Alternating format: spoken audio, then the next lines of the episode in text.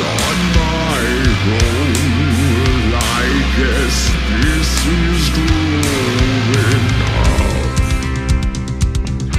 Hi, and welcome to the Goth Mom podcast. I am your host, Perri Sterling. And with me today, I have super very special guests, Franny and Kate of Lady and the Shallot. How are you guys?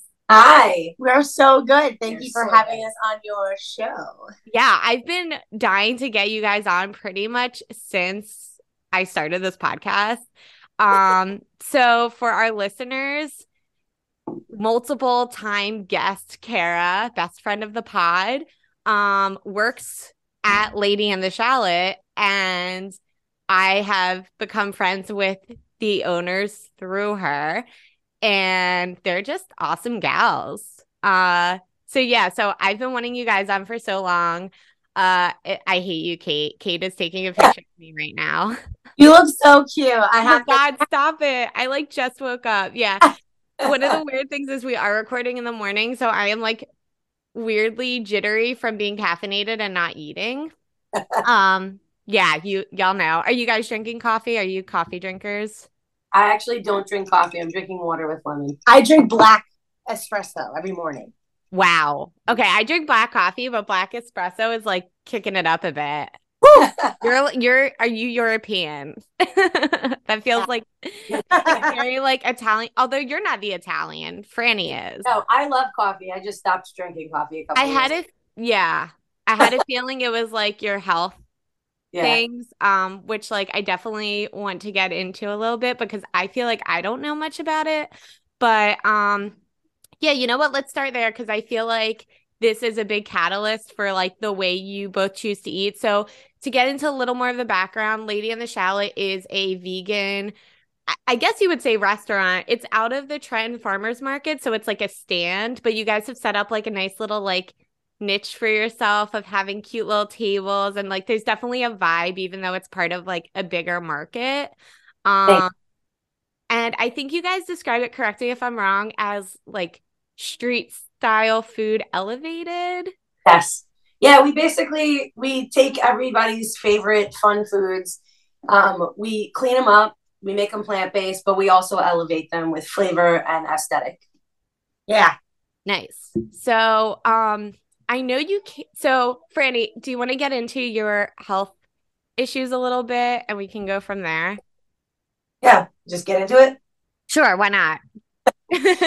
Um, I have a stage three kidney disease. It's uh, it's called IgA nephropathy.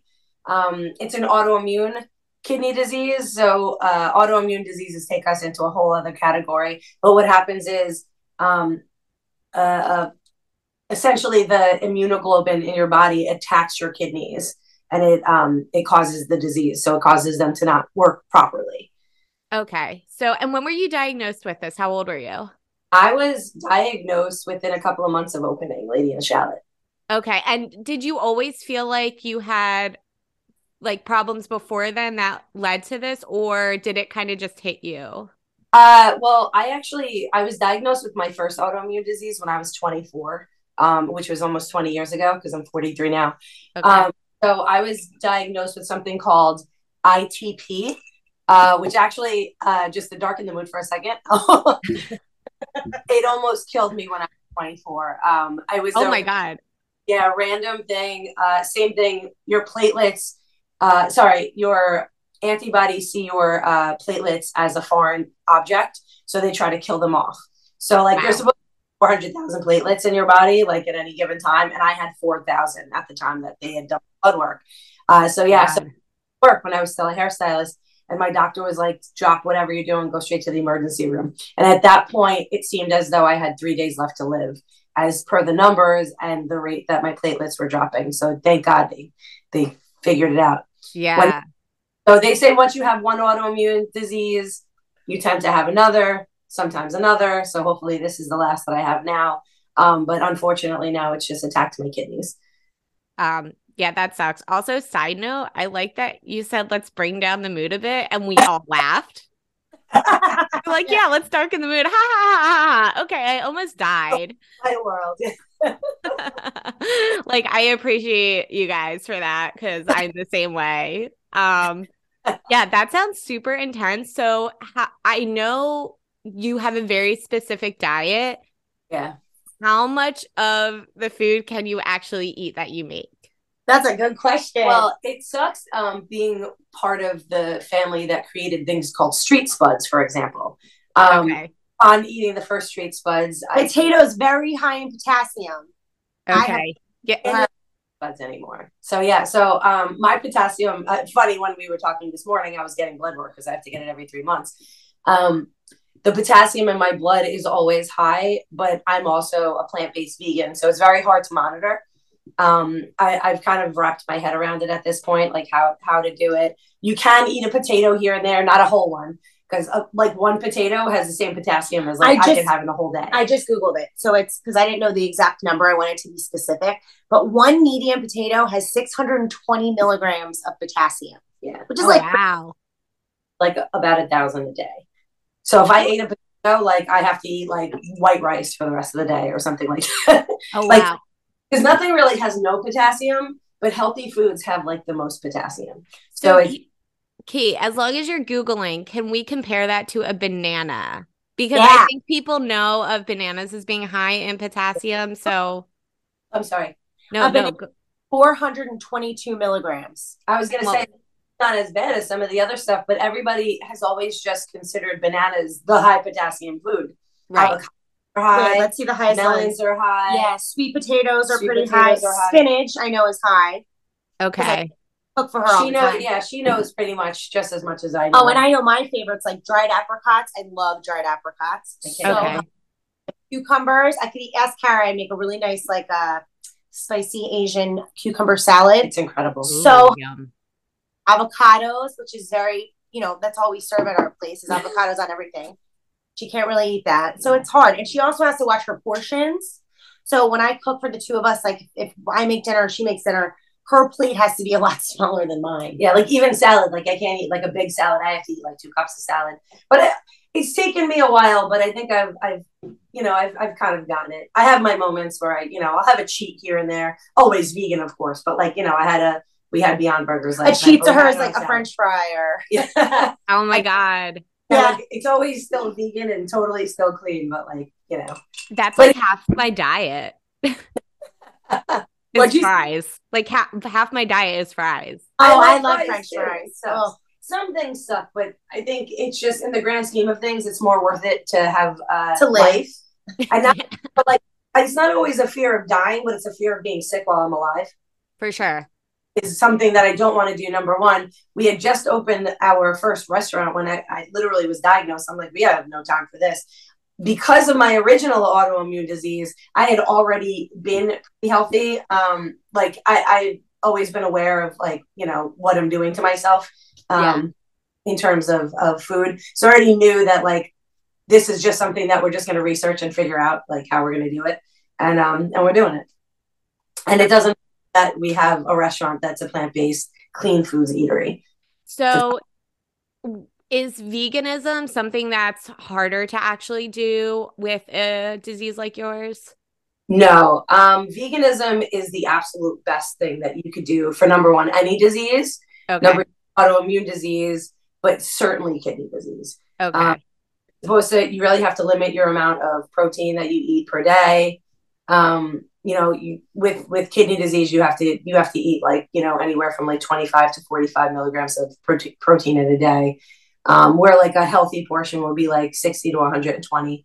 Um, so so things like meat are just bad, but I mean, obviously you're vegan, so you understand that the health uh, yes. there's No, benefits. no benefits in eating meat, and there's a lot of certain foods. yeah, You know, and the nutrients you get from them, you can get from plants, and Yeah. you know, tenfold. Exactly. And I think that there's something to be said about that because a lot of people who could be listening to, would be like, oh, okay, here's the vegans talking about how you're not supposed to eat meat. There's so much research, updated research. And if, if anyone is honestly interested in improving their health, this is the way to go. And Katie and I actually, we became holistic nutritionists a couple of years ago, not necessarily to be nutritionists, but we have customers that have health issues. We have our own things. We just wanted to learn as much as we possibly can, and we're learning all the time. Yeah, I totally get that. Um, yeah, the reason I asked about being vegan is because, well, and obviously this is all we would address because you are vegan, but we had talked about all the plant based things you couldn't eat.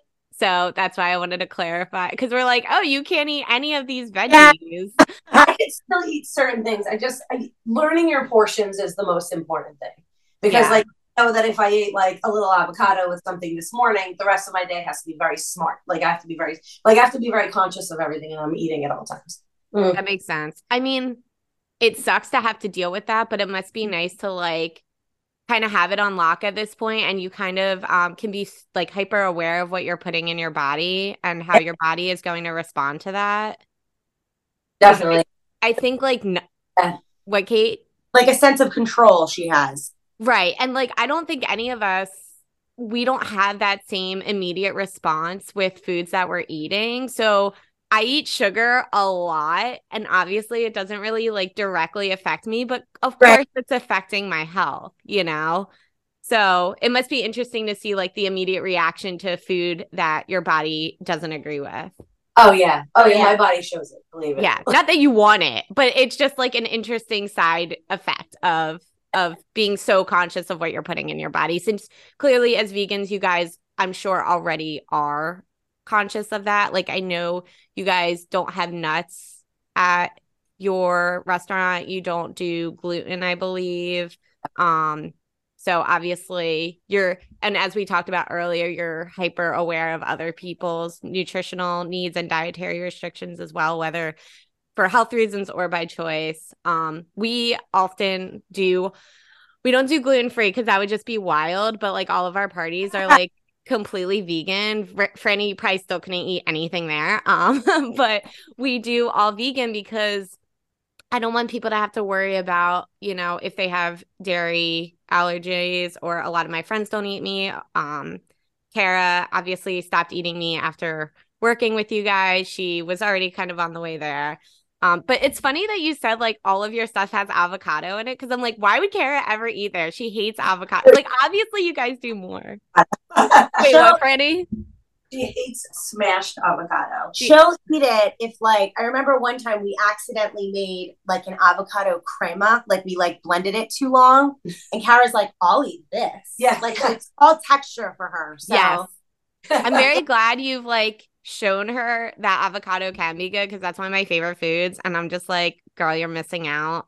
Although I don't like cilantro. So people have the same response to me. I didn't like cilantro before we opened. And then we created the Chipotle tacos. And I was like, oh, I like cilantro. So I think yeah. it's just like, and with Kara's, like a lot of people would be like, well, how could you hire somebody that like was eat? And it's like everybody's on a journey and everybody's figuring it out. Like you can't like it's like I was there at some point. I was still trying to like figure out like what was best for my body and stuff. And like I just think being judgy is just not gonna get anybody anywhere. So oh God, we just yeah. like kind of make good food and like we just kind of like don't say anything. We kind of just say like eat this and yeah. like it, and then it's like look you you were a vegan for five minutes. So that's like if we can do that then like yeah I think that's pretty cool. It's certainly better on on their decisions because you don't know anything until you know it. As far exactly. as health animals, as far as agriculture, as far as the planet. You don't know until you know. Once yeah. you know, it's a different story. Yeah, I know like so Jesse eats meat um but he has taken steps to cut out pork and beef and that, like because it just bothers him. Like I love that he's like for the animals. Like I tried to get him on the health side and he's like no, I just like I watch all these dodo music or music videos, dodo YouTube videos and they're they're so cute and to me and he was doing that before he even met me. I just like made him be like okay you say you want to do this. Why don't you like actually try sticking to it instead of being like what? Yeah he wants to chime in. I've, I, ah! hello oh, I, i've made the joke before that like she's trying to get me in on like you know like well think of like the environment and the such and such and like what actually works on me is like i saw a pig and a ducky that were friends and now i feel bad. Yeah that's what it's supposed to be like. It's a mo- he went like backwards. Usually people go the other way right? Exactly. yeah. Oh that's that's, that's empathy. That's you're an empathetic man. Yeah. He is yes. And that is like a lot of being vegan is like getting getting on other people's level of like what's important to them. Like obviously I'm like I'm not like let's kill the animals, but Yeah. when I first started being vegan, I uh, well, vegetarian I should say. It was because of like the animals and like the Simpsons episode Lisa the vegetarian, which is like classic. Um but also the like at this point in my life, um aside from that, it's like a big environmental thing for me. Um, that's why I'm like, well, I'm not like kill the animals, but like that is like the main drive for me at this point. Yeah. Um, but yeah, and obviously health. But like I said, I eat sugar. I'm like, give me sugar, give me deep fried things. Like, But I look at somebody who eats sugar but is healthy that that but eats vegan, and I'm like, that's still great for the animals because like we started, it was an animal journey. Like I was healthy before. I actually went vegan slash vegetarian in 1997. That's kind of when I started. But back then, it was all about the animals. Like I, the idea of eating an animal, all of a sudden, like it hit me one day. Um, it was when I was a, I was an assistant uh, at my first hair salon when I was 17. One of the girls that what I was the assistant to, and she was like my idol. She was vegan, so I got like followed in her footsteps, and I started just understanding like who wants to eat an animal? That's like kind of insane. yeah, And that Started for me, um, and then I continued it until I met Katie. And when we started dating, I like fell off the wagon for a couple of years, and then Kate and I watched What the Health, the documentary Mhm. and- movie Okja, which is not Yeah, a documentary. and Earthlings, which was like atrocious. I can't I- watch it. overnight, overnight, we were just we were done. It was everything. It was the health. And I think like with me, the the looking at me, like because I still I'm not gonna lie, I'll walk into work in the morning and the Amish are like frying chicken and I'm like, oh man, that smells so good. And it's like, but it's ingrained in your brain. It's like Yeah. makes kind of like childhood memories. Like it's weird. Like everything's kind of ingrained in, inside of you. But you know, I don't feel guilty about it. I used to because I don't eat it. But it's kind of like it didn't really gross me out, like you said, like you just said, like, oh, that's meat. Like it's like like flesh yeah, like that doesn't happen i don't think for like i think you have to go vegan for like one or two years and then i because i really do believe that like eating living creatures does something to your brain Oh, and i think that is the way that you look at things and i might sound crazy right now but i think it like it does something you're so not crazy. it does something to your body. So I think when you eliminate it and your body is completely detoxed of this living, eating living creatures that were once living and sentient beings and had feelings and emotions and can experience reality and all that junk. Uh, I think when you eliminate it, I think your views change. I think your perceptive, your perception changes. And I think that's when you start to look at like, you don't look at it as like a chicken on a plate. You look at it as like, that's like my dog's leg sitting on a, like it's the same thing. So I think it's like, Yeah. takes time. Do you know what I mean? I think people want an overnight sensation, but I don't think it's going to happen like that, you know? For sure. And we're so removed from the process. I mean, now there are documentaries which like you mentioned Earthlings, I heard was horrible. And at this point, Ugh. I like avoid documentaries like that because I'm like, I'm already there. I don't need to Well, be convinced. It's like trauma. It's like, oh, Oh, for sure. Yeah, absolutely. But um I I think because people like you you know, you're so bacon is my thing. I've been a vegetarian since I was 10. I've had I think one bite of meat since then and I'll tell you about that in a second. But um I I love the smell of bacon, but like let's be real, bacon looks nothing like what Okay. it came from and I think that helps people disassociate. Um and I like actually like respect people who hunt for their food because they are seeing like the whole process of like everything that it takes to like get meat to your plate and also like it's done with intention and I think a lot of people who hunt have respect for uh, I mean obviously there's outliers but I think they have respect for like the animal and what this food what this animal is doing for them. I can get behind that more than people who are just going into a grocery store and buying plastic like meat like wrapped in saran wrap. Right. Um, but I was high. Like, I don't know. This had to be like, oh, wait, I'd meet twice. I'd meet a couple times. Again, I've been vegetarian since I was like 10. My mom's thing was there's this place in Fort Lee, New Jersey, where she's also a vegetarian, but every couple years she would go up there and get a hot dog. Wait, do they fry the hot dogs? They deep fry it, Hiram's. She used to live in Fort live in Lee. years Oh my God. So that was like her thing. Or eaten one. Ooh, but, they uh, sound 'cause I good, was though. still vegan vegetarian back then. So but- they're really good. Uh, So I went up, I was like 19. So I hadn't eaten meat in nine years. But my mom always did this excursion, which I'm like, well, you're a vegetarian too. Let me like do it with you. Um, so I did it and it was really good. And my only response was, this tastes like a vegetarian hot dog. Like they taste so similar because hot dogs Right. are like so heavily processed. Um, so that was my one time. So that one didn't affect me as much. But the other time, I must have been like 25 or something. I was dating my ex. I was really high. And he, there's this place in Reading Terminal Market in Philly that is known for like their pork and brisket and whatever. And for some reason, I was like, you know what? I think it's when like all it was right before Beyond started coming out because honestly, Beyond for me was like and Impossible was like too much at first. It was too close to the real thing, and I had to like get used to it. Yeah. Yeah, it was like disgusting. And plus, it bled. Like Jesse, for the longest time, needed to cook it for me. I couldn't do it. um, but my my boyfriend at the time had a brisket sandwich, and I'm like, I have been like interested in meat like lately, not eating it, but like I found myself like more curious about it since it had been like you know 15 years. So I tried a bite, and I was just like, okay, we're still very far from like real meat. And he's like, do you want to spit it out? And I'm like, no, because like we're in front of the proprietor and like I don't want to be rude, but like this texture is like off. And like all day we were talking, like the the three of us just now we're talking about, you know, trying to like get behind the fact that like this was an animal all day. It was like the tiniest bite. And I'm like, I feel really weird that I have like dead animal in me right now. Yeah. Yes. it's such it's such a it, you can't explain it until you've experienced it Yeah. off the wagon like i told you for a couple of years um and it was it was very it was it was like i felt sick at first but it was like a brain thing Yeah, not like a it's like a mental Yes. like that's what i meant yeah like like a mental thing and also in Ear- I think in I don't know if it's in Earthlings, it's in one of them where they talk about these animals are terrified and they're ugh, they're just experiencing all these horrible emotions that human beings would never want to feel. And you're eating that shit too. because they, they die in that moment they die know? in that fear Yeah.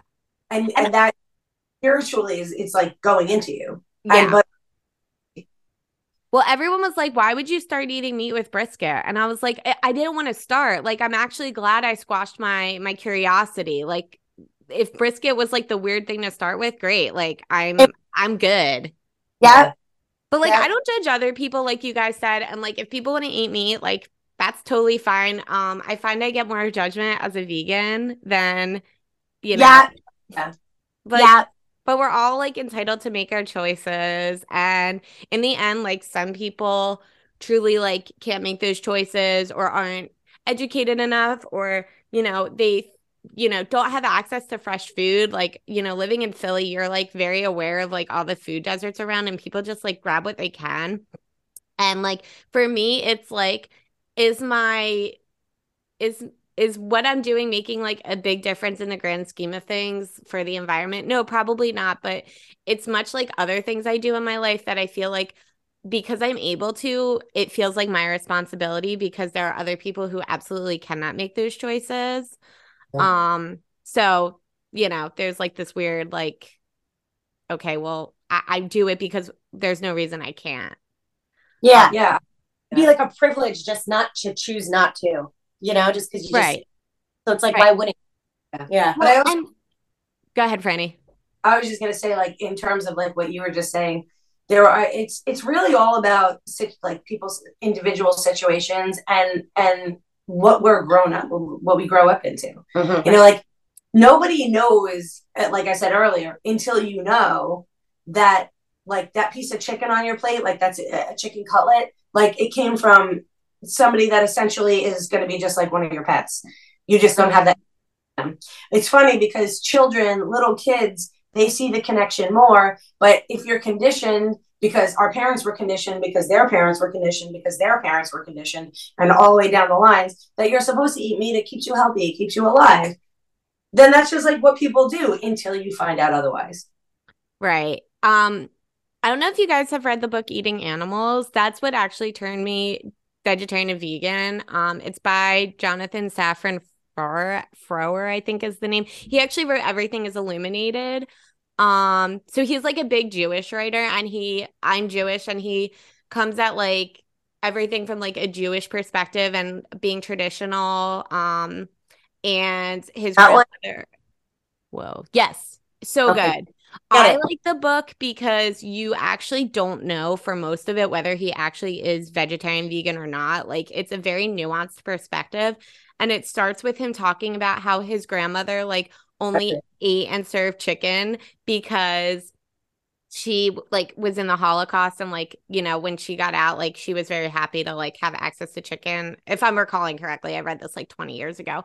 Um, not 20 years ago, probably like 15 um but he it was very much like oh well like do i you know this is a part of my tradition. Do i like not eat it? And it, it it's just like a lot of back and forth. But i like i said i felt like it gave like a very nuanced perspective um because there are a there are a lot of things surrounding food. And i think that's why people get very defensive about it. And i i hate this. And like to shit on vegans a little bit not all but like there is this um concept of vegans and i always say to jesse like with things in general like the the smallest group and the most judgmental group of any like you know subculture is often the loudest so they they take over the narrative when really like that's not how most people are feeling in that subculture.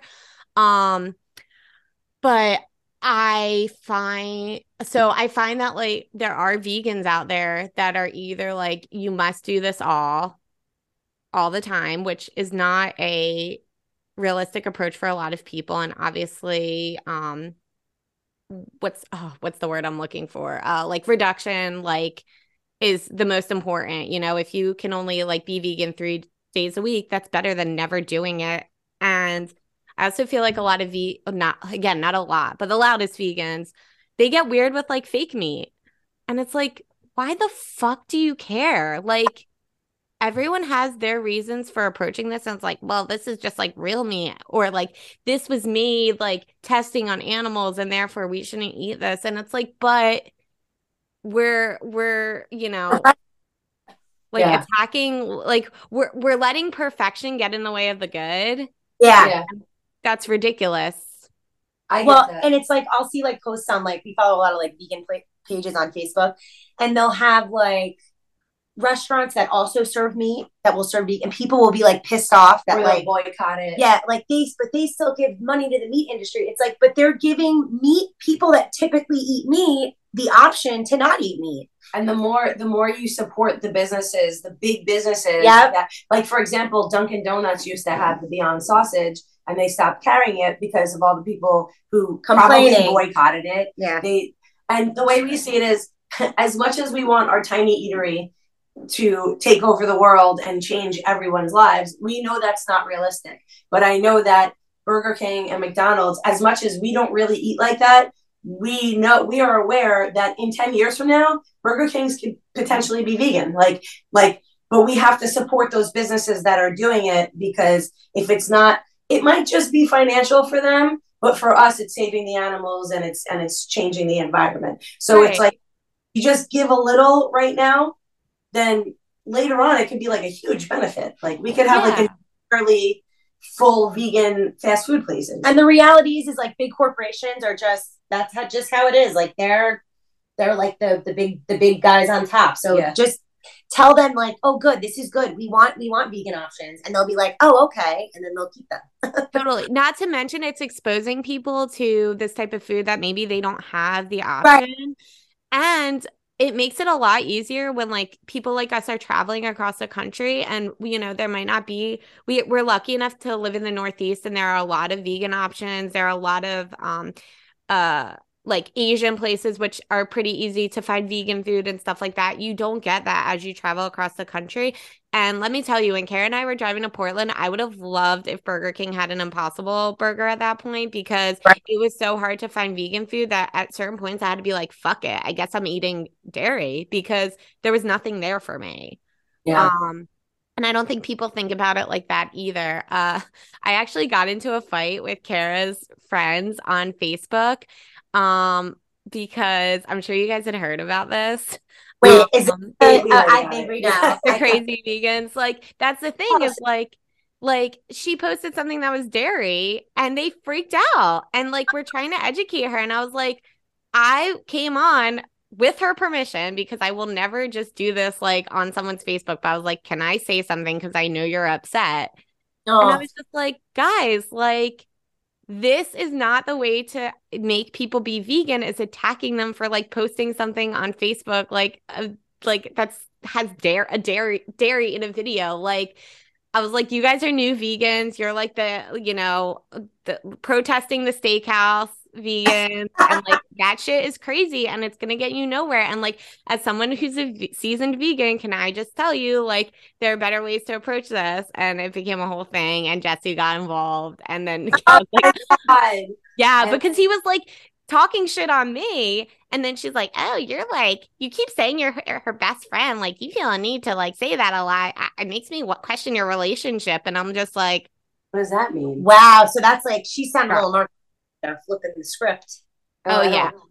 Sweet.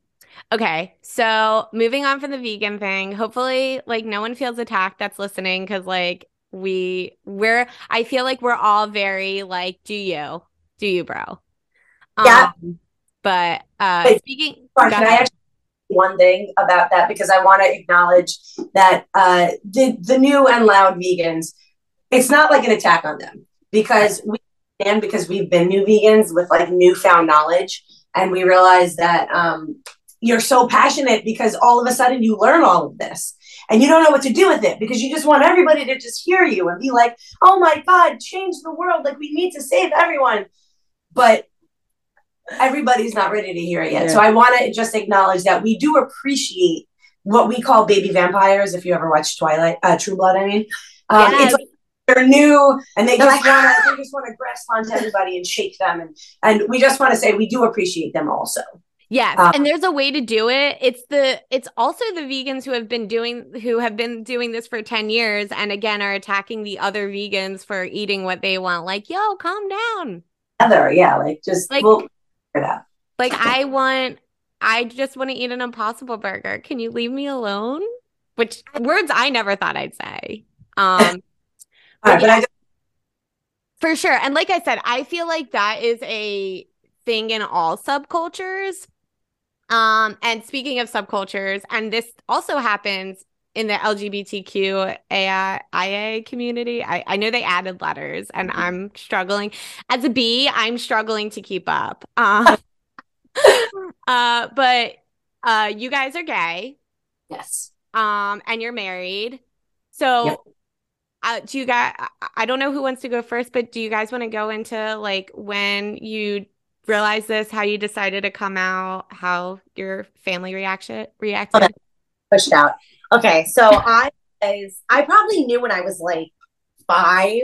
Like you just know. yeah And it's funny because straight people will be like, Well, how did you know? And I'm like, Well, how did you know when you liked girls? Like, okay, you were like probably six years old, seven years old, had like a crush on like your neighbor or your like friend's older brother or sister. Like, it's so weird to me. It's like we're the same person, it's just different, it's just swapped. But anyway, so I knew when I was really young, I was like in the closet throughout college, throughout high school, which was awful.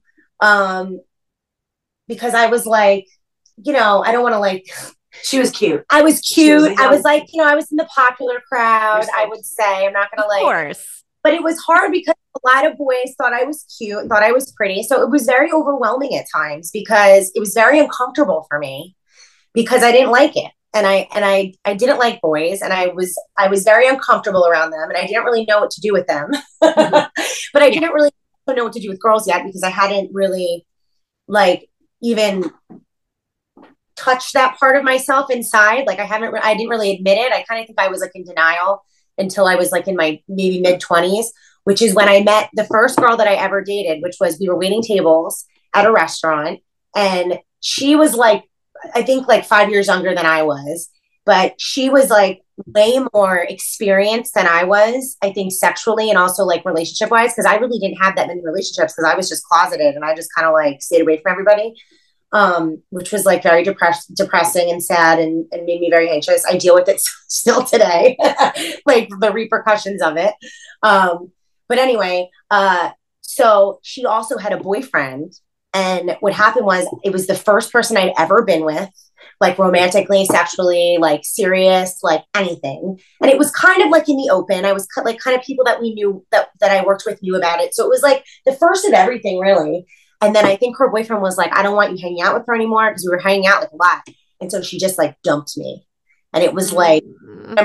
like the worst feeling in like the universe. And like when I like, even when I hear like songs about like heartbreak, like Kara plays these songs at work and I'm like, oh God, like if these songs were on when I was when I was young, I would have yeah. listened to them all the time. But I just remember feeling like despair. Like I was just like, but then I was also in the in the closet. So then I had to deal with that. So it's like I couldn't tell anybody. So I remember like I had gone on like this like huge coke binge because I was like so upset. I was with this this girl who I was friends with, and I came home after like being away for like two days and I was just a mess. And my really good friend Dory, who I haven't talked to in years, but I will never forget it. She was there through every step of the way. And she basically like walked my mom through it and was like, she it was a girl. Like she got her heart broken by a girl and had to explain it to her. And my mom was very empathetic and she I think she was like kind of taking it in. Like she was like, whoa. But then at the same time, she saw how sad I was and I don't think this is the way that like they wanted my parents wanted it to go. I think they I think parents have like a plan for their kids, but they were very accepting, they were very loving, a little standoffish, didn't really know like how to, you know, deal with the gay part at first. But I remember my friend Dory, like she laid in bed with me for like days. I was like devastated. It was like my first heartbreak. Mm-hmm. So that's now. And then after that, I think I said I was bisexual for like a year because I wasn't comfortable yet. Um, and then you but- know I had a I have a question about that. So, did you say you were bi for yourself or for other people or like a combination of like you were just getting used to like the fact you were actually gay and were like oh no. it was for everyone else because okay. I am gay. Like I I listen I love men. I think men are beautiful. I enjoyed having sex with men like the men that I had sex with like sex is great. I just didn't have that connection and I didn't I didn't really connect with men the same way I did with women. So I just like I don't I'm definitely not bi. I'm a full blown lesbian. okay. so I yeah, I was I think I was saying I was bi because I think that some people to please their parents or to please their family or just to please society really and be more accepted. Um, I think I thought in my head if a part of me was heterosexual, I guess you would say half heterosexual and half. I guess is that what you is that what bi really is? You like men and men and women, so people yeah. would think that you're half heterosexual. Is half that what bi is? Say you're gay without saying you're gay. Is that what bi is? but like, I feel like the street people would accept me more if I was part. Like, I liked boys also, which is interesting because at least in my experience in the LGBT com- community, like a lot of people are not accepting of bi people. So that must have been like a weird, like, and a lot of trying to date. Yeah. And I remember my gynecologist, who I've had since I was in my 20s. So she's been with me through my whole coming out experience. I remember like going in and she's being like, she'd be like, Are you still bisexual? And I was like, Oh no, I'm a lesbian. and she'd be like, Oh good, much safer sexually. Like she'd always tell me shit like that. Like he's like, guess like you're you're more prone to like STDs if it fits like a dick and a vagina, I guess. but anyway. Um, yeah. So I remember I told I remember she, so no this is like recently I just went I won't say her name but I think her daughter is is having um issues with coming to real coming to terms with who she is. And she was like, confiding in me. And she also asked me like what pronouns I go by. So she's asked all her patients what pronoun like she's very very open-minded wow. very progressive very open and welcoming and loving. I love her to death. But um I remember her saying that she was surprised also that I thought it would be easy it would be easier to be bi because she said with the experience with her kids that it's harder so I don't know why I thought that. I mean, I, I think know. that gay saying like full lesbian, gay, whatever, um, it's so definite. Yeah, it's like you know, it's, it's like it's like I've made a mark. There's no I, going back. Yeah. yeah. Can't reverse from gay. Right? Like mom and dad, there's still a chance that, you know, because a lot of like older boomers, they think that if you're gay, like you can't have a family or babies. and they'll be like, oh, I'm not going to have grandkids because oh. she's and it's like, oh my god, like have you heard of like in vitro and like there's straight couples that do it. Like it's was gonna, unbelievable. well, I was gonna say also like there are straight couples who don't want kids either. Yeah, exactly. So when you said final, it's very like finite. Yeah, like like It makes sense. But yeah, I think I just did it to please other people, which sucks. But that's like well, because you're you're denying a side of who you are, and I feel like growing up again, like being bi, I definitely have like a different experience, but you're like acting. There's a part of you that you can't acknowledge. Right. Yeah. Yeah. And you are acting. And I acted, me and Fran both acted. I think a big portion of our lives are just acting like someone else. even even in stature in the way that i would carry myself in the way that i would walk in the way that i would dress i was extremely feminine i i would actively um, notice myself in the mirror it didn't hurt that i was a hairstylist because there was mirrors everywhere but like i would make sure that i looked girly when i was walking i would make sure that i walked you know with the perfect you know like like you wouldn't know that i was And it's interesting because it's like, why did she do that? And it's like, oh, because like in the patriarchy, everyone else we're we're we're Yeah. like taught that we need to look feminine for men. That's really where it comes down from. That's oh where- yeah That's Well, where it comes too, from. yeah You know because what I why would mean? Have to like like monitor the way that i walk you know Yeah. Yeah. Like which how- is it's funny because you guys aren't like like you guys just are pretty middle of the ground, like middle of the board too. Like, you know what I mean? Like Yeah. I wouldn't like necessarily think you were gay or straight or like nothing would enter my mind, you know? Right. So it's crazy like like the overcompensation that you feel that you have to do even when really like you're not presenting any specific way. Oh, yeah. Yeah. Oh yeah. Wait, so tell how you came out then. So I came out when Katie and I started dating. Oh wow. And how long have you guys been together? 10 years. Um, and so 33 when I came out. Um, I had girlfriends and I had boyfriends in between and or at the same time. Uh, I come from a very Catholic Italian family, and I was the only girl in a family of five kids. So you would imagine all of the things that went through my head my whole life, like same like what Kate was just saying, like, oh, uh, they I can't have kids, even though I can have kids. Like all the things that they would envision for me wasn't going to be what it was. And it was sad when I look back now. I'm an adult. I'm a 43 year old woman. Um, I've had two careers already at this point. I, I had one career for 20 years. We've been in this for the last almost 10 years. Um, I just look back on life and I think all the success that I've had in my life this far was number one, probably because I was trying to overwork myself because I didn't acknowledge who I was. I was always working and partying, working and partying. That that was everything that I did. But I think to myself, like, what was I trying to measure success by? If I'm really successful, maybe people will like me more, and then I never have to worry about coming out. But coming out wasn't even an option. Like this wasn't something that I was ever going to do. Like I was just, I was either going to get married and maybe have girlfriends on the side. I mean, that was as unrealistic uh, or you know what I, I don't know what word to describe it as um as that was that made more sense to get married to a guy who might be cool enough to let me like hook up with girls here and there so that I can like I don't know get my fix you know and that'll hold me over for a couple of months My god. um that made That's more a sad life. that was more logical than just coming out to my family Ugh. because I was so close with my family and I was so afraid that I would have lost my family. And, um, it, you know, I, I thought that that was it. So when I met Kate, she was like, I'm not going on a date with you. Like we met online and we were talking for like weeks. We like literally probably fell in love in like the first couple weeks But then- she was like i'm i'm out and i've dated girls who aren't out and i'm not going to date i'm not going to go on even one date with you if you're not out so i um i was at my brother and sister-in-law's house like And people might think that that's harsh, no but it's it's but not. it's like it's No. a, it's reality it's not it wouldn't be fair to her either to be But it's also like straight couples don't have to worry. Like every time when you're if you're gay or you're you're not okay. When I'm not going to say just gay. If you're not straight, if you're Yeah. not normal as people as the mean as the judgy people say, you have no idea the the extra stressors that like are put onto a relationship.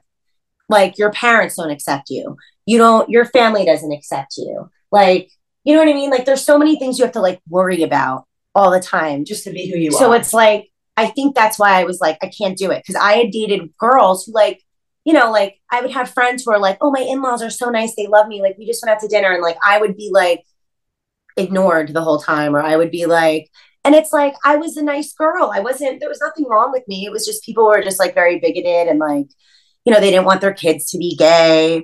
And so they would take it out on me. But anyway, I just wanted Right. Well, say, also there's like a hand holding involved and a teaching and like it's just a lot more like of an emotional um like weight you have to carry when you're dealing with someone who isn't out because you've also spent most of your life again not acknowledging the side of you and now Right. you have to like kind of go back in the closet again. yeah, Yeah, which and I'm glad that she did that though because like the thing that I thought I was never gonna do, I had to do now because I knew that I just knew that there was something about her and I needed to know her.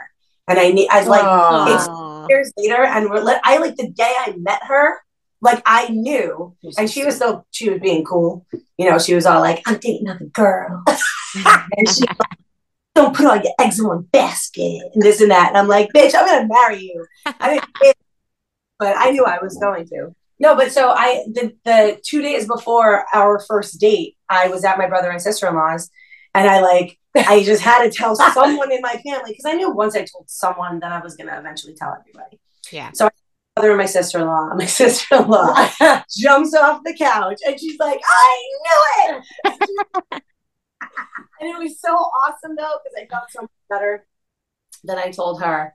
Um, and that they were like so welcoming and they were like fine yeah. about it. They're like, okay. and it was it was it, that felt better. But then obviously, like when I told my parents, it was not the same. You know, um, not that they were mean or anything. You know, they were just closed off because that's what They weren't they, they weren't excited. do. Like they weren't like, oh yeah, I'm so happy you have a new girlfriend. Because I told my parents like weeks later, like after we had been dating, and then um, it was funny because I made it very short and sweet when I saw my parents to tell them. But then like a couple of days later, like I talked to my mom on the phone. It was like super awkward, and I was just like. What do you have questions? Just like, do you want me to answer the questions before you ask them? Like, okay, yes, maybe people in your family are going to be like, oh my God, I heard Fran's daughter's a lesbian.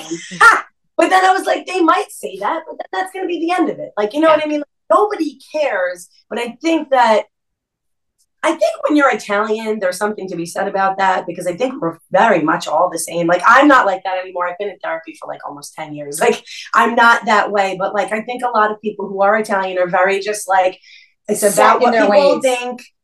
You can't change your ways, blah, blah, blah. The end. Like, you know what I mean? Yeah. It's very- the, the food you were talking about, like with tradition. It's hard for people to let yeah, go. it's of more like a traditional thing. So but they but all think the same. But I Also, you mentioned being Italian and like all of a sudden your Italian accent, your Jewish Italian or Jewish Jersey Italian accent is like roaring back. So that's that's where that comes from. Yes, there is just about Italian. So Yeah. we're all the same. No, but like you know, I was gonna say something. I forget what I was gonna say. Sorry, but but yeah, it was it was um for us though in my family, my siblings and my sister in laws were all very always wonderful. My parents had, and my dad didn't really. My mom had a hard time for a long time. Um, but she was always, you know, sweet, you know. Um, yeah.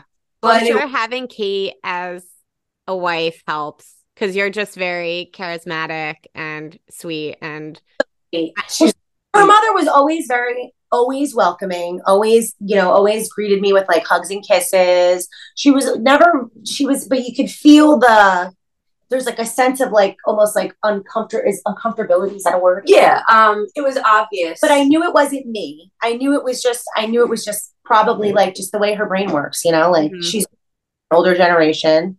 Um, they think, they think things, they think through things a little bit differently yeah, you know so i always respected that it's her mother it's my wife's mother you know i never disrespect her um but yeah i think it was just you know it's i think i think parents have a plan for you and i don't i don't think that uh this was. i was at the end of the Which, to plan be for- honest, when I look back, I think to myself, like, how did you not know? I mean, like, of course, I put on like the straight look and the works and the walks and all that, but like, come on, like, you had to know. Like, I, I think back to when I was young, and I'm like, yeah, I was a lesbian. Like, obviously, like, I had lots of boyfriends, and that's something I told my mother too. Like, when we first talked on the phone after it all happened, and she was like. well, you know, you have a tendency of doing things that are a little more exciting. So I thought maybe this was exciting. So I'm like, Ma, I dated some of the best men out there. Yeah. Yeah. And at this point, I'm 33 years old. Do you think I, I would not have married one of them at this point? Like, I dated Right. great men, you know, like, you know, I'm sure I had a couple of assholes in there too. Like, one of them but like but like I was, you know, well, he cheated on me, but I was hooking up with his cousin who was a girl, so like I guess it was even. but like, not yeah, while I'd say so. it was a very it was a whole other situation.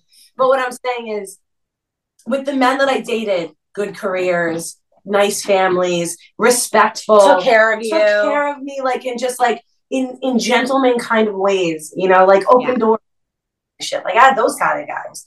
You think I wouldn't have ended up with one of one of them? Right.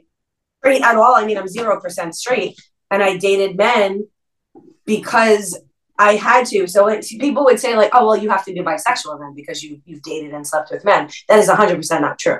Right. Like I oh, I hate that. In that I know just because I was able to have a man like his body on top of me, like in, in some ways, but also the sad thing about being in a generation where you can't really come out is that let's deepen the moment for a second again. I had a lot of Me Too moments that happened because I was put into or I put myself into positions with guys, but I shouldn't take blame for it. Um, but because I, I felt that just being straight was the only way, like being with a man was the only way. So that's the sad thing about it. And I hate seeing that like in other people who are like not out. Like I have someone who's kind of close to me. Um, it's someone who I care about a lot. Told me recently that they were gay and that they will not come out until they've met someone who is worth it. And I'm like, that's exactly what I did. And please don't do that. Because like about like I've had secret girlfriends and like during that time, like Katie's taught me this from like her past and from things her mom has said, but like you get the love you think you deserve. So like I didn't deserve a whole lot. So even the girlfriends that I had, like some of them were very nice, but you know, some were abusive. You know, some were addicts because like they were probably just in the closet. You kind of like, I think you kind of like settle sometimes. yeah, because Yeah. like oh, There's a kitty cat. hello. Who's that? This is Lilith. Hi Lilith. Lilith. Oh my god! Is your Like, last name Fair? or is it like, or is it Lilith from True Blood? Oh, Lilith. Lilith, of course. Oh my god, the second True Blood reference. I love it. I, Blood. I love True Blood. I haven't watched it in so long. Oh, Oh so I good. watched that whole series over from this first episode. But yeah, I think we settled like the relationship before her was atrocious for me too. It was like very abusive, physically abusive, mentally abusive. We were both messes, you know, addiction was involved. It was just, you know, when you're not living to your full truth, you sometimes end up in really sticky situations. And that's just like, so, you know, like you said, our friend who is like, I won't date someone until like that's so sad. and Like, it's just like you date. I want to see you like, people who are shine, like Yeah. let, like shine your light. Don't dim your light because other people, you know, who are not that intelligent are judging. Like, like look who it's coming from. That's kind of like what I want to say to people too. Well, Yeah. I know from like a bi perspective too that it's a lot harder to find um like le- lesbians. It's a lot harder. You know, it's a lot easier to find a straight relationship. So you settle for that reason too. Yeah, yeah. And There- also there were dating sites when we I mean I was this was the my first girlfriend I had right at the end of my first boyfriend who I was with for 5 years. I was 19 when we broke up. Um it was right right before my 20th birthday. Um and it was the same exact time I started hooking up with my first girlfriend but who was never really my girlfriend because she had boyfriend, she wasn't out, she was straight, but the love of my life up until that point. Our breakup was just like it, I mean, it was it was always ups and downs because she would always like, oh, I have a boyfriend now, so like, whoa, stay away, like, and it's like you're in love with me yesterday. It, it's very, it's, Yeah. it could mind fuck you a lot because then you're just dating whoever you find. And although this person at the time she started as my best friend, we like we admitted to each other years later that we had fallen in love, but like we couldn't really talk about it or admit it. But same like Kate said when she first broke up with her, the night that me and her broke up, I literally, my parents knew I was staying at her house that night. So I literally drove around in my car around Staten Island until like seven o'clock in the morning because, and I was just sobbing and crying and driving all over the place. I, I think I even drove into the city and drove back. Like I just, I had to find something to do because I couldn't go home and cry. I couldn't be like, I broke up with Michelle. I'm sorry. I mean, whatever. She was, you know. Hi, Michelle. Get out if um but like i had to i had to sob that out by myself and then i had a this person was my best friend and also my girlfriend so now i had to mold my whole life over because Right. you know so i don't want to see i hate seeing other people going through that because you're just kind of like finding who's in your circle And it's also like you're human. So this person is saying, "Oh, well, I'm not gonna be in a relationship until," and it's like your heart will when your heart falls for someone, like that's it. Like you're gonna like I can't tell you how many like straight friends I had growing up that I just like fell for because you're human and like you need con- you need that contact. You Yeah. need all your friends are around you with like boyfriends and they're like in love and their first loves and like you're not getting any of that like you need you need that to survive as like a human being so this person who we're talking about i definitely think will probably fall in love with someone and then what's going to happen then you're going to be like you said driving around crying by yourself because you know so it's just like just be yourself but we get how hard it is obviously Yeah. Well, I, I also can understand like your friend, like from a logistical perspective, why it doesn't seem to make sense to go through all of that until you found someone. And again, like being bi, like I mean, I'm pretty sure like I didn't technically come out. I think my parents like knew I was like open to women too, because my dad's mentioned like, oh well, if there's like a woman you met, like let me know, like that's fine too. Um, I don't, yeah, no, my parents are cool as hell. Like, not to sound cliche, but like my mom, like uh, her best friends are, yeah. Oh, she's the best. Yes. Everyone loves my mom. I'm pretty sure they're only friends with me because of my mother.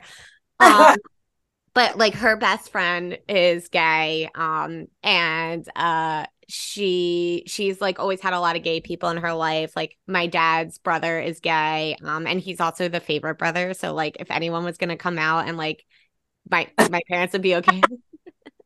my parents would be okay, or his parents would be okay with it. It was him, but I don't think I officially came out until like a podcast a couple of weeks ago. Oh, like- Um, what? how exciting Yeah, well, thank you. Uh, I was like, parents, I don't know if you know, but like, I'm bi, but like, I understand because it's like, why would I bring it up unless there was like a reason to? Um, and I had someone to be like, oh, hey, this is, you know, this is my girlfriend.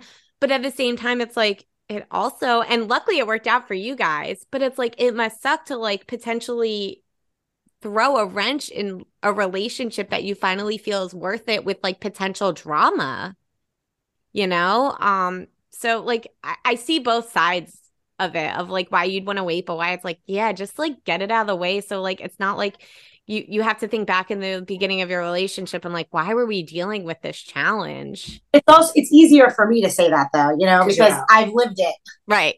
So i get it. Like i know like it's like i was you so i complete so it's you know it's but I, I think of like the life experiences what have what that would have happened differently for me if I would have been able to come out. And I knew I wasn't able to come out because I'll be honest with you, I tried to come out uh, a bunch of times when I was young and I was kind of shut down or laughed off and I just knew that I couldn't. Um, and I just think about the Me Too movement, that Me Too situations that I was telling you about. And I think about, um, you know, if uh, let me just say this really quick, and it's something I'm just going to say. Knowing that this is a, a podcast that a lot of parents listen to, you just have to listen to your child. Like if your child is trying to tell you something, they're trying to tell you something. Like if your child is around the bush about something, sit them down and ask them what they're trying to tell you because not only can it save them from circumstances that we just spoke about, but it could also save their lives because so many LGBT people do try to take their lives. Um, and it's it's literally over being afraid of what people will think you who you are.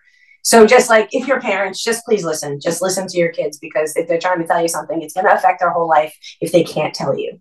yeah and i think it's okay too to like as long as they're being respectful about it to give and this is true of anything when you're telling parents something that like maybe they're not expecting even if it is like i don't want kids i think it's okay to give your parents space to like recajigger what they had in mind for you. I mean, even something as dumb as like, oh, I don't want to do this profession. I want to do something, you know, I want to go into food, you know, I want to do something that's a little less stable. Like, it's okay for parents to like hold that space and be like, this isn't something I expected of my kids. And they can do that in a respectful way while also being like, I'm here for you. And, you know, Right. I, I don't, have you guys watched Pose?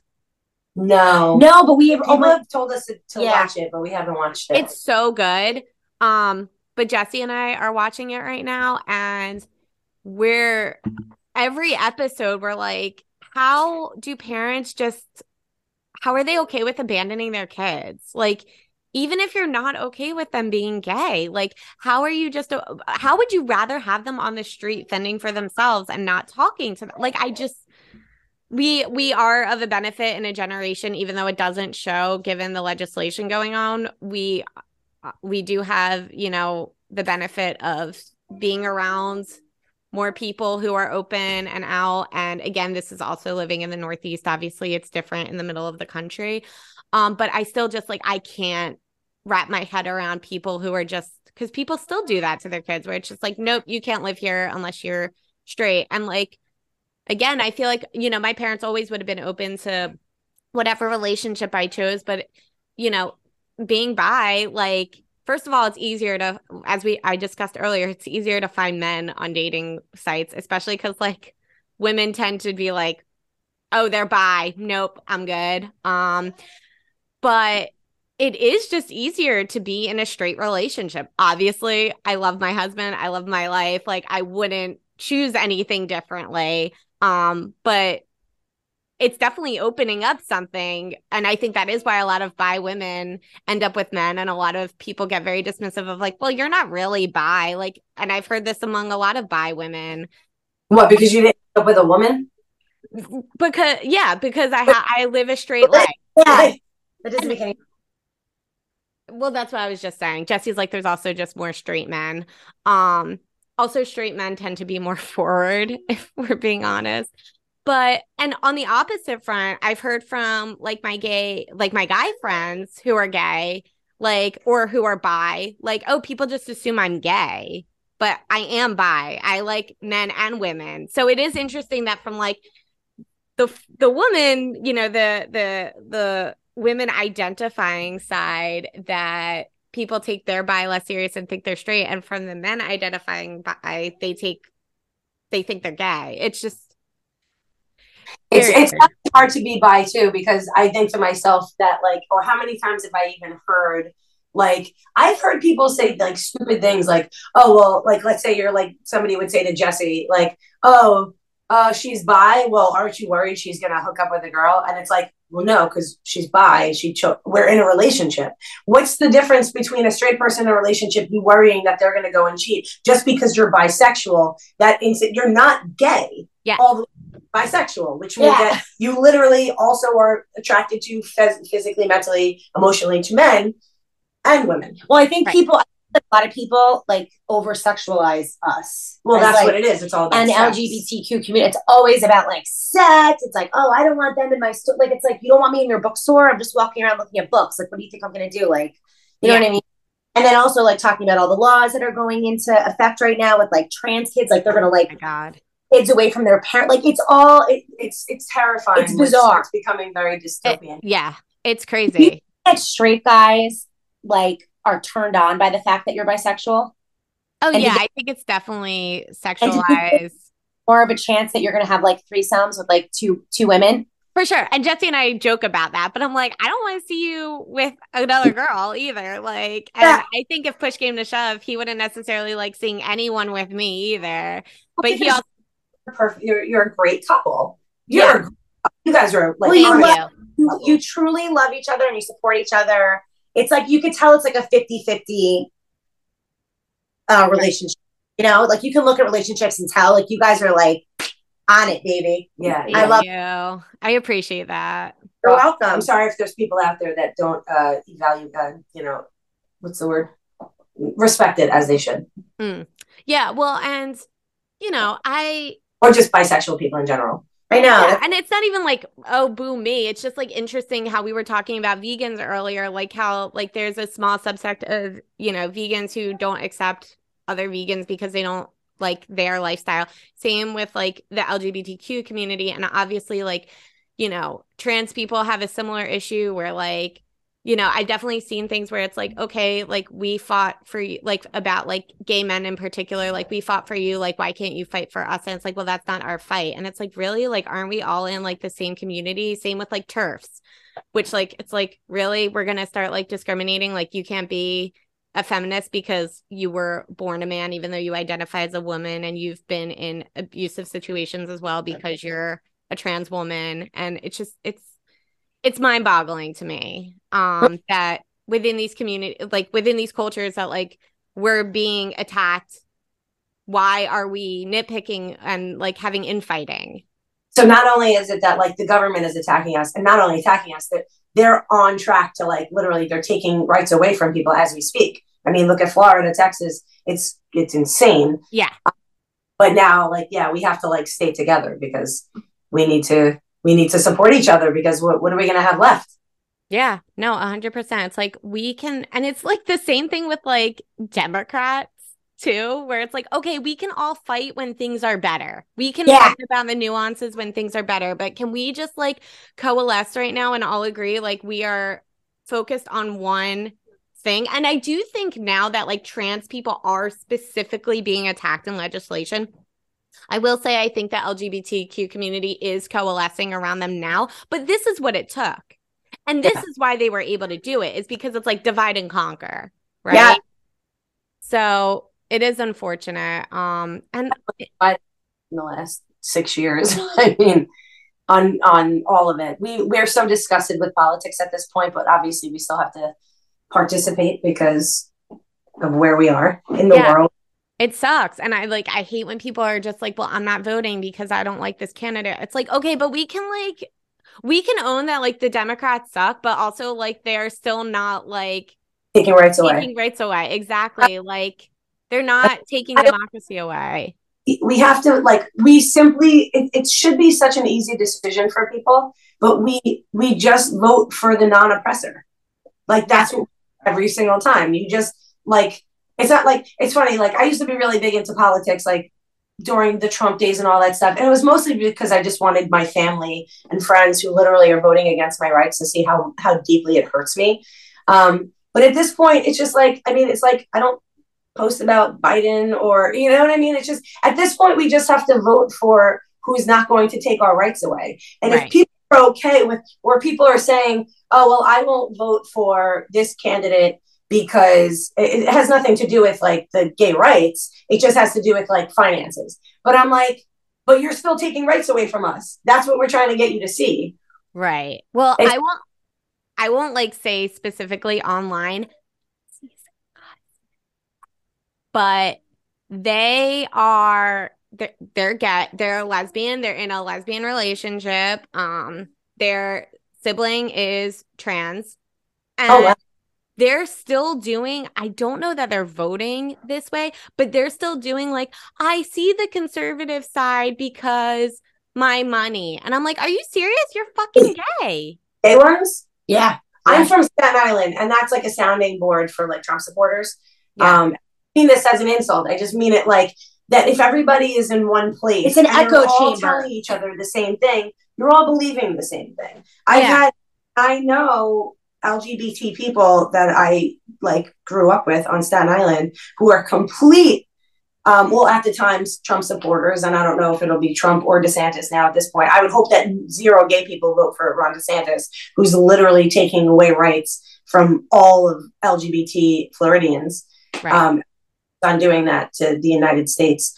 Um, but I, it's it's I hate to like you know I'm not saying like, but sometimes again it's just like people don't know what they don't know or what they don't want to know. It's just like astonishing to me how many women we know that like it's it's almost like they're voting in favor of this like patriarchal society, but like they're these like business owners who like they wouldn't need a man like ever. Right. Like you know what I mean? Like they're not living the typical like I don't want to say Staten Island, but like, you know, like stay at home mom, I don't work, I depend on someone else. Which listen, I'm not saying anything about stay at home moms. I'm just saying sometimes people vote like against their own they vote against themselves. Their own best interest. Yes. Oh, for sure. We're- No, and what I want, I just wanted to follow up because I don't want, I don't want to sound uh, judgy, but it's like, you know, like you have one party that's like, oh, women, like you should get paid less than men, and they're like, yeah, and then these like women are voting for it, and it's like you're voting against your best interests, is what I was trying to say before. There You know are what women who think that like the men in their family should be the voters and like they shouldn't. And they just ask them who to vote for. It's scary. Or that we shouldn't have voting rights as women in general. And I'm like, you're a woman. Like, oh, oh my God. It's like, it really is infuriating. I feel like we're already going towards that right now. We're literally going towards like I mean, The women are- Handmaid's Yeah. yeah, like it sounds crazy, and people are probably like, "Oh, that's crazy." That's literally not crazy. No. It's- And like, I mean, obviously, you guys understand being gay, being Jewish. It's also like, I feel like I am constantly like, when do we leave? Like, Uh, what is the breaking point? Because I've grown and granted, like, yes, there's anti Semitic stuff going on. I wouldn't say we're like, you know, the main target of things right now, but it's also like I've grown up being like, people don't like Jews, like, and you gotta be ready to like move, you know, you gotta be ready to go.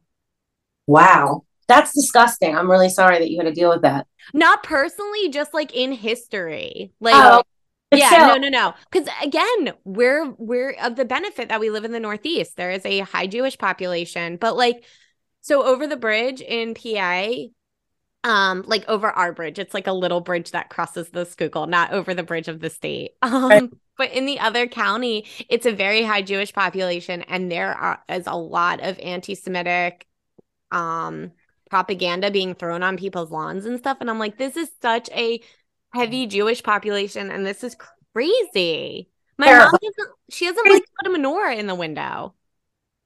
I don't blame her. I mean, like, and it's because, like, is your fear, like, some part of you wants to say, like, will I let my fear override who I am? But yeah, like, we wouldn't put a gay flag outside of our house. That's almost like being, like, asking to be a potential target.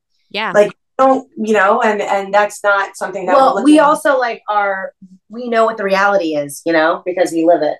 yeah. Some people just like don't don't even get it. They're But like, it's like, what? where does this hate come from? Like, it's like Fear. obviously it comes from somewhere, but it, but when you really look at the grand scheme of things, it's like, why do people hate other people?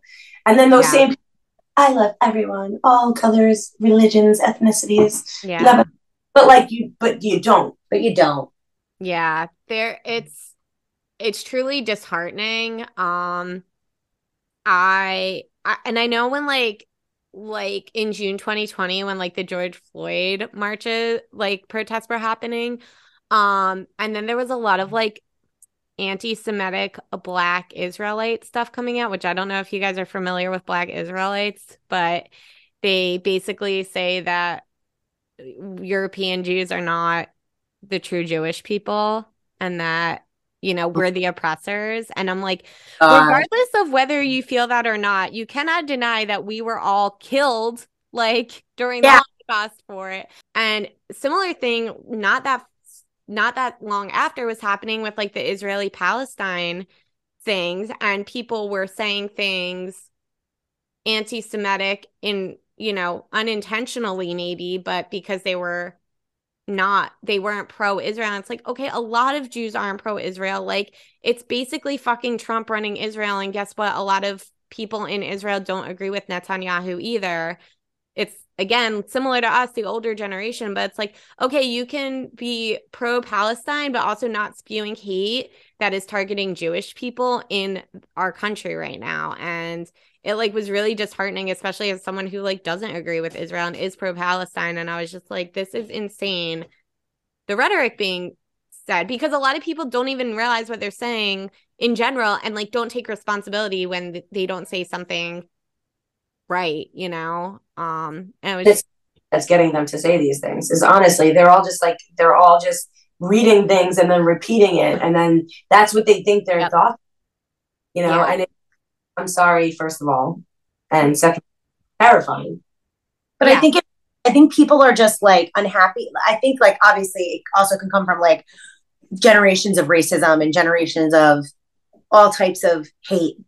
But I think that a lot of people that just like fall for this narrative that like you're better than people because you're different or or you're you celebrate this religion so you're better and you're going to get into heaven first and this and that. I think it's people are just like unhappy with their own lives and I think that they need an outlet to make themselves feel better. I think it's like that simple. Well, and then I think a lot of hate. people need therapy. Oh yeah. Honestly, it. it's it sounds so crazy to just say that like therapy saved my life because it, it gets you to like things you may have like these people are looking for unha like for to be mad about things like and and that but like men a lot of men like I noticed even like since COVID like straight white cis men in in particular and like no offense to them because I love many of them and I also believe that men aren't given the platform to feel Mhm. And I- men were given the platform to feel and express themselves. maybe some of them wouldn't be so angry at certain things. Like, you know, for example, and not to get off of what we're talking about, the anti-Semitic, but it was like it, it's all in it's all into the same thing: racism, anti-Semitism, uh, xenophobia, everything. anti-LGBT. It all kind of ties into all of the same stuff because those people were told the same thing about all of the people, you know, people of color, people from Mexico. They've all been uh, told this is what you believe, and so therefore that's what they believe. I got into a situation with my parents, I'll be honest, um, where then someone else who I love was like, well, it shouldn't be about, like, you shouldn't talk about politics with your parents. And I'm like, I'm not talking about politics. I'm talking about my life. And I think that somewhere along the lines, like the lines get like skewed and and they think that because you're trying to talk about your life, this is my life, that I'm getting political. I'm not getting political. I'm literally talking about my fears, my concerns, my life, my emotions. If I get sick, does my wife get to take care of me? Like honestly, like Katie and I, like of course we're very happy that we're married, but like marriage or not, we were bound together for life, and we knew that. But let's be realistic. Like we rushed getting married um, because we were in no rush to get married. We got engaged like five years ago. Like we we were in our then we started a business. We were in no rush to get married, and friends of ours who work in um, in law were like, guys, get married already. Like just make it official because like these are the the concerns that we have to deal with. Like things like that.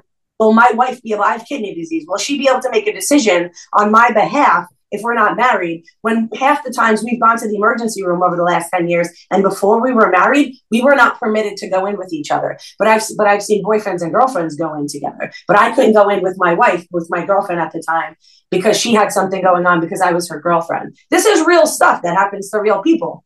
Right. Like- and where you were saying earlier, like, I'm not talking about politics, I'm talking about my life. Unfortunately, you guys aren't making your lifestyle political, other people are. Thank you. Exactly. So And it's can't, it's not mutually exclusive at this Oh. point. Hopefully, one day it is. I had someone from high school say to me, very nice guy. We have very different views though. He per- he privately said to me because he's very Second Amendment, very like conservative. He said to me, "Well, you know, if I can have my guns, you can have your marriage." And it's like people. It's just like, what are you thinking? Like, what? It, it's just like, yeah. I remember even like we wanted to go to uh, when we first started dating. We wanted to travel, and we told we told uh, somebody in her family like you know but we got to make sure that we can like go there because there's some places where Yeah. we are accepted and it's dangerous and we're two women alone and he looked at us like we were crazy Like, like, like we have to decide where we're gonna we, go. well we got to look for if it's safe and he's like what are you talking about like everywhere like and it's just like it's He's like like a big strong man saying it's that. but it's just like wife, put yeah. yourself in someone else's shoes it's like not that hard like just put yourself in someone else's shoes like we're literally here we're gay we're telling you the reality of our lives and like you're just like no it's not so it's just it get it's exhausting Well, the But anyway- invalidation of people's experience is crazy. Yeah. My boss is gay and he and his boyfriend were they were moving around the country for a little bit. They they um stationed themselves in New York and Brooklyn. So obviously liberal. Um liberal in uh thought too. Not I don't don't just mean politics. Um but they had to be careful about where they went and eh, you know about displaying affection in certain parts of the country because they don't want to be targets. Yeah, I mean, we go to Wildwood even in summer. We it's our favorite place. We always go before the season starts because it's just like you know people who live around there, and we feel free to be ourselves. Once all the tourists come in, we literally we won't hold hands. We won't even acknowledge like like because there's because then we have people shouting at, at us, people staring at us in disgust or in lust. Really? Oh yeah, it, it's we've had guys like, hey, like Oh. I'm a woman. Like When I on, was like, young- you're when I- an old married when I was in my 20s and I was a lot more attractive than I am now, Oh, you and I was Stop. Very, but, but when I was, you know, well, let's be honest, guys, you. guys don't really check me out anymore. But when we would when we would be young, if you would tell if a guy They would hit on you, and we we were we're a couple like you like you know like you're barking up the wrong tree. Some guys get like physically pissed. And it's almost like, and I've been in that situation many, many times, and it's very scary Yeah. And just like it's some some and not not a lot like i have a wonderful straight guys in my life. I love them to death. They take care of me. They, they treat me with respect. So i don't want anybody to think that i'm like saying all men are like this but there are some men that cannot deal with rejection and rejection in the sense of that there are women out there that like don't want anything from men. Like we don't we're gay. Like we don't we don't want to have sex with you. We don't want to have a romantic relationship with you. Like we're just it's like you're irrelevant to us in that sense. Right. and they can't fathom that and they get really angry and they don't like it and so i've been in, definitely been in that experience before which is terrifying Oh yeah. Well, and it's even scarier, like, because the person next to you is also a woman. So, I mean, I'm sure Franny can throw a punch, but there's, you know, there's only so much. You're both pretty, like, small. You know, you're not, you're not large women. Like, I imagine you'd be overpowered pretty easily by a man versus, like, if someone started shit with me, like, they're not going to start shit with Jesse. right Well, and that's the thing. We were in the city one night uh, years ago, oh and it was like we we had just gone to like a concert or something. So we were at some like random bar, and this guy kept on coming over to us, and he kept on trying to dance with Katie. Now you know us well enough to know that we are not jealous. We're like we we probably flirt together with people. Like we're just like you just we're just so full of like love and whatever. Like there's no there's no jealousy and all trust here, right? So it wasn't like that.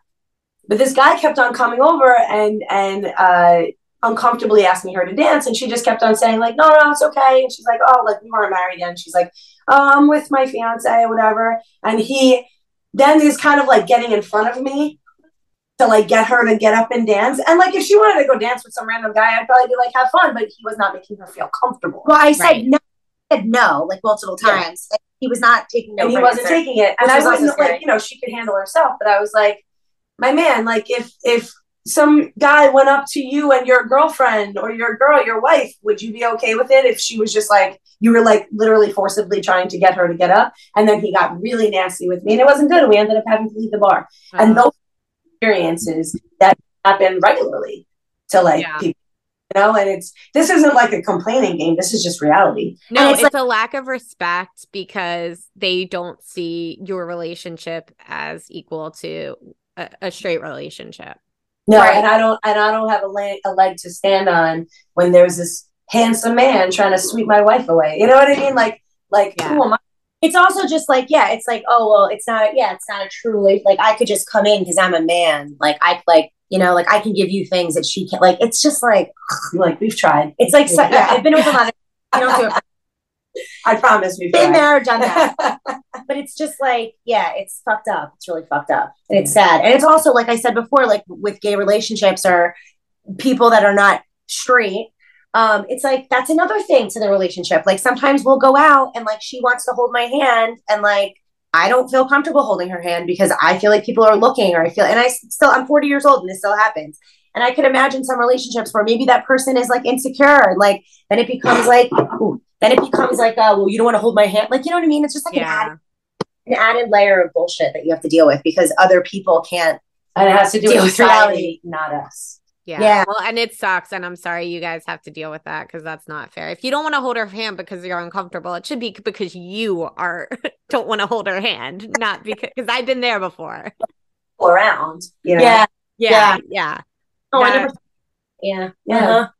Yeah. That uh that sucks because that's just something I like don't need to think about. And as long as I stay with Jesse, we'll likely never need to think of that. And I made that comment because I was uncomfortable holding a Sam for a while just because I was like, that was me. But I'm like, Yeah. I don't need to think about what other people are thinking. And you know, I'm sure part of it like factored in just in like a sense of like I don't want people like looking at me in general, but certainly not because I didn't think people would not approve of my relationship. And it's just like something, you know, I don't have to experience on my day to day. Oh my God, why are you so loud? My neighbor set it up so like on my computer my phone connects and I did not want that and now it's stuck that way because I don't know how to change it. It's really funny. Won't tell anybody. But I don't want to end on a note where it's like there's anything like negative. We obviously we have a great relationship. We have like Oh yeah. we have a great business. We have really great people around us. So although in the conversation today we talked about politics and some of the negatives, we're very I'm I'm definitely very grateful to have the people around us that we do, the support system of friends that we do. I even have some family members that are like really supportive and like they reach out to her like on the daily, like ask about, you know, they like they're aware of what's going on in like the states with with gay rights and stuff, which is nice. It's nice when like Yeah. All kind of thinking about they us. care, you know. Yeah. So we're we're lucky with the group of people that we have around us. We really are. yeah and you guys are such positive people and your energy transfers to other people and to your food i mean like your Thank food is clearly made with love oh, and Well, and with your best friend around, we have a lot of love around us as well because she's oh she, she's she's so full of happiness and joy. She's like oh i know like i She's- anybody will ever eat. yeah. yeah she is the sunshine in my life like she is such a positive person and i feel like that's why we're like so good together because we like balance each other very well guys are like mates. Yeah, she's she's the best. Um, and I'm so happy that like she started working there because then I got to know you guys and you guys are awesome and everything you're doing is really great because like we were discussing before, I know you serve food to people who, you know, aren't vegan, but they get to experience a vegan meal for a day for a day. Well, maybe a day because you guys serve a lot in your meals. Um but they get to experience food that like maybe they wouldn't have otherwise known and i just see because i follow you guys on social media and i see how connected you are with your regulars and it's it's really awesome because that's that's how you connect with people is through food and if you can do that you know that's that's the way into their hearts and whether you know you open them up about being vegan or about you know having a gay relationship where they maybe wouldn't have experience with that either you know that's really great and i think We're very lucky to have the, the our customers that we do. They're they're definitely not customers. They're like they're certainly friends. Like I, I don't know what it's like to own a restaurant like before this, but the, it's the relationship we have with our customers is it's it's I've never seen anything like it. We're very lucky to have the people we have around us. It's awesome. Well, again, and your restaurant is called Lady and the Shallot. If you're ever in Central Jersey, it's in the Trenton Farmers Market in Lawrenceville. I think it's technically Lawrenceville, isn't it? Lawrenceville, Ewing, Trenton, whatever. It's all yeah. Um, where can people follow you guys? Uh, we're on Instagram and Facebook at Lady and the Shallot, or you could check out our website at ladyandtheshallot.com. And really quickly, where I, I know this, but we didn't cover this. Where'd you get the name from? Katie came up with it. We were we we had a catering company first um, before we opened here, and we were KF Hospitality. That's what that's our original company. It was just Kate Fran Hospitality Group. Um, and when we decided we were getting a little more popular and we were uh, we were doing a lot more catering and stuff like that, we were like, we really have to think of something cool, like like But we something more wanted like we I wanted like a double name. Like I always really like the double named businesses. Like I just think they sound like Like Williams super Sonoma. stuffy and like I just liked it. We were in, so I was like, we have to kind of we have to play the part. Nice to be So I thought of Lady because Lady's our cat, and she was Aw.